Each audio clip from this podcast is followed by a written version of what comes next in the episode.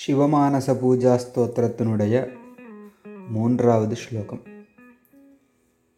போன ஸ்லோகத்தில் அதாவது ரெண்டாவது ஸ்லோகத்தில் ஆதிசங்கர பகவத்பாதர் விதவிதமான உணவு வகைகளை மனதாலேயே நைவேத்தியம் பண்ணுறான்னு சொன்னார்.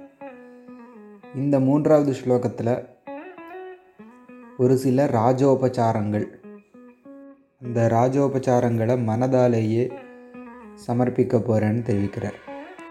முதல்ல ஸ்லோகம் வாசிக்கிறேன் छत्रं चामरयोर्युगं व्यजनकं चादर्शकं निर्मलं वीणाभेरिमृदङ्गकाहलकलागीतं च नृत्यं तथा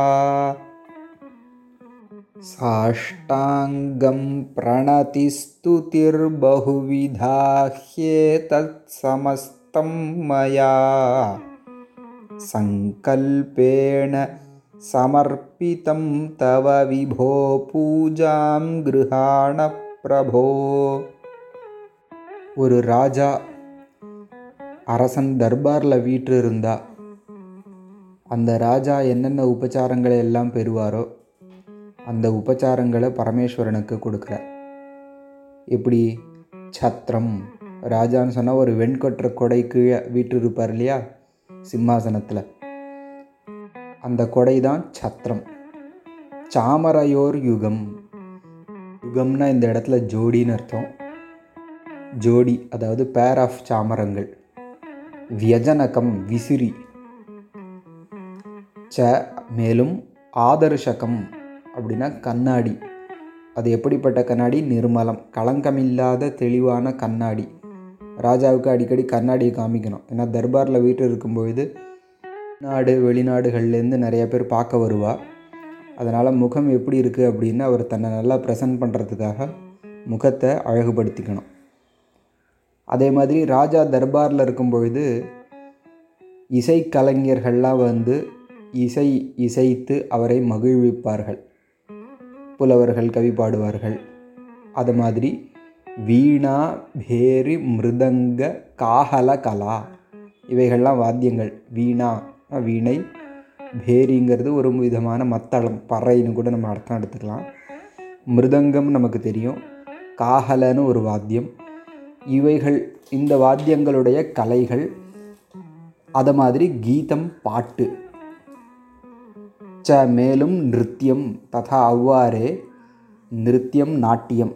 இந்த கலைகளையும் சமர்ப்பிக்கிறேன்.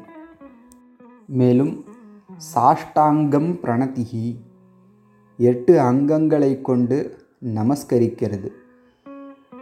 மேலும் ஸ்துதிர் பகுவிதா பலவிதமான ஸ்தோத்திரங்கள் புகழ் பாடுதல்.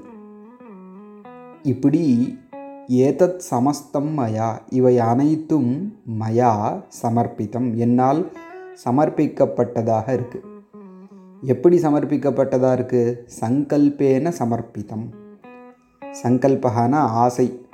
ஒரு செயலை செய்வதற்கு முன்னாடி இதை நம்ம செய்ய போகிறோம் செய்ய போகிறேன் அப்படின்னு உறுதி போன்றோம் இல்லையா? அந்த ஒரு இச்சா விசேஷம் ஆசையை தான் சங்கல்பம்னு சொன்னால் இதில் எல்லா விஷயங்களையும் மேற்கூறிய விஷயங்களை நான் வாஸ்தவமாக செய்கிறனோ இல்லையோ ஆனால் அப்படி செய்யணும்னு ஆசைப்படுறேன் உறுதி பூணுகிறேன் இதனாலேயே இது சமர்ப்பிக்கப்பட்டதாக நீ ஏற்றுக்கொள்ள வேண்டும்.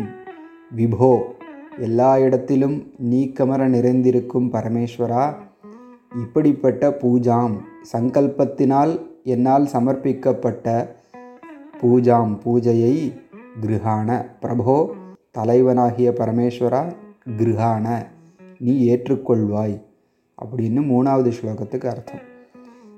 சத்ரம் पुत्रं चामरयोर्युगं व्यजनकं चादर्शकं निर्मलम् वीणाभेरिमृदङ्गकाहलकला गीतं च नृत्यं तथा साष्टाङ्गं प्रणतिस्तुतिर्बहुविधा ह्येतत्समस्तं मया। सङ्कल्पेन समर्पितं तव विभो पूजां गृहाण प्रभो